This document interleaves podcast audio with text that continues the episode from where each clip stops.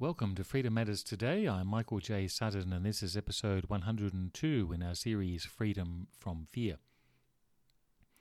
Freedom Matters Today looks at freedom from a Christian perspective. We are non sectarian and uh, non political.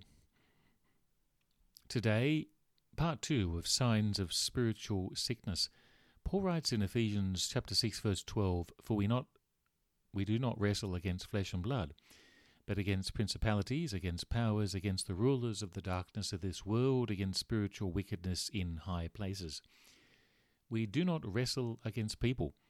We do, however, wrestle against principalities, powers, the rulers of the darkness of this world, and against spiritual wickedness in high places. Before we focus on the unseen enemies, let us chart their effects or their symptoms on the life of a Christian or a group of Christians. The first two we looked at yesterday, and they concern the nature of righteousness and the truth about Jesus. And they are the two things that, first two symptoms which appear uh, as evidence of an attack uh, by these spiritual um, forms of wickedness in high places. Today, the last few. The third symptom concerns the nature of the good news of God's grace, Ephesians 6:15. It is when Christians stop talking about the good news of the gospel, the good news of God's grace concerning Jesus Christ and salvation, and they start talking about something else. Paul characterizes the gospel or the good news as being a message of peace, peace with God. This is what the message of God is all about. Because the Bible is about God, the Bible is about who God is and how God might be known, and the message of the gospel is one of peace with God through our Lord Jesus Christ. There is no message greater, there is no other message other than that message to know God and to make God known. But do you hear this every Sunday? Well, of course not. The focus these days is morality or personal holiness, or the prosperity gospel, or the culture war, or the end times, or Revelation, or America, or demons, and so on. But the fourth symptom concerns the gnawing growth or cynicism and unbelief, which is perhaps the worst sign of a soul sick spiritually. Ephesians 6, verse 16. There is nothing worse than someone who has drawn near to God and then drawn back for some reason. The churches are full of these people, and so are religious schools in particular and seminaries. Uh, many people go to religious schools, that's private schools or church schools. They are fed a diet of a superficial Christian, inverted commas, education. They are introduced to Christianity, but they don't see it lived out.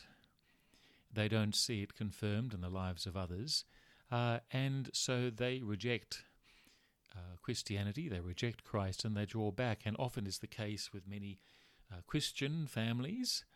The parents might go to church on Sunday, but what they hear on Sunday and what they see in the lives of their parents or, or their their siblings is completely different, and so they realize or they accept the basic hypocrisy and the superficial nonsense of religious affirmation. There's nothing worse, nothing sadder than those who have tasted the things of God and then have drawn back. And this is described by the writer to the Hebrews in chapter 6, verses 4 to 6. It is impossible. It's impossible.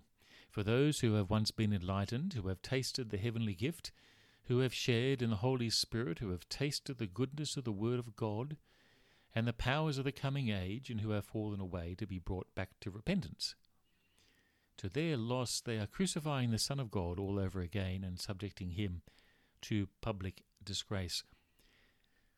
The author is writing of Jewish people before AD 70, which is when it was written because it contains no admission of the destruction of the temple in Jerusalem, which occurred at that time. So the letter to the Hebrews was written before the fall of Jerusalem.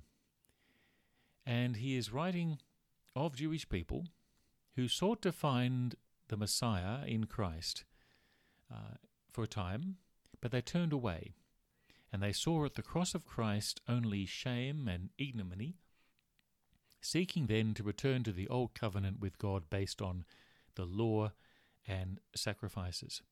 But the law and sacrifices had been overturned by Christ and his death on the cross. It was now obsolete.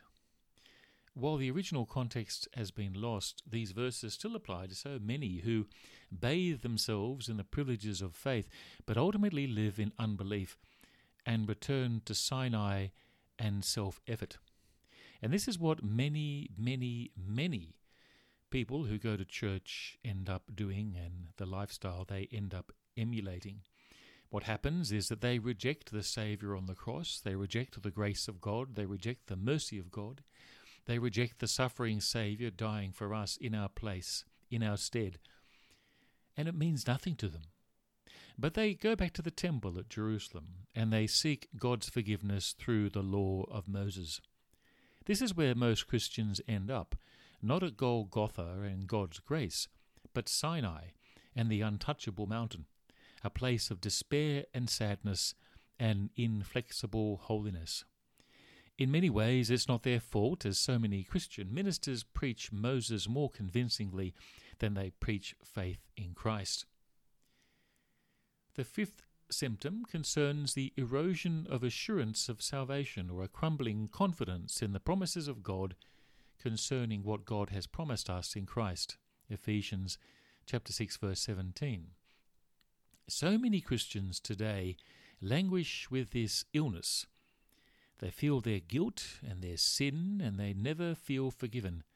They never accept their position before God, and they never find peace. And this is something that they take to their grave this unrelenting sense of unworthiness, even to receive the grace and mercy of God. Others can be forgiven, but I can't be, because what I've done or who I am is is so bad, is so evil, and God will never forgive me, though He may forgive others. That's their thinking. But it's not surprising, since the Orthodox and the Roman Catholics don't preach the gospel, and they're not interested in ending guilt and shame, because with the assurance of salvation, their money will dry up and their power over people will end. So it's not surprising that these denominations and many like it are not interested in telling people that the death of Christ brings them freedom from guilt and shame. The final symptom is, in my mind, the one most at risk today, and that is misunderstanding the identity and the role of the Holy Spirit. This is seen in the erosion of the confidence of our confidence in the Bible as God's Word. Many Christians do not have a problem with the Bible. They claim that its every word is infallible and inerrant, and yet they are dissatisfied with it, spending much of their time speculating on questions the Bible does not pose or finding answers to questions the Bible does not ask. It is this symptom that Paul seeks strongly to address in Ephesians 6:12. What is he talking about and what is he careful to avoid? Sadly, many Christians love the Bible, but they are deeply impatient and unhappy with what they see as incomplete answers to the questions they ask. And this illness drives them to seek solace online in the warm embrace of men and women who make everything up as they go along, making a fortune and laughing all the way to the bank. We do not wrestle against flesh and blood, but against principalities, powers, the rulers of the darkness of this world, against spiritual wickedness in high places. Remember, freedom matters today because you matter to God. Join me tomorrow for another episode of Freedom from Fear.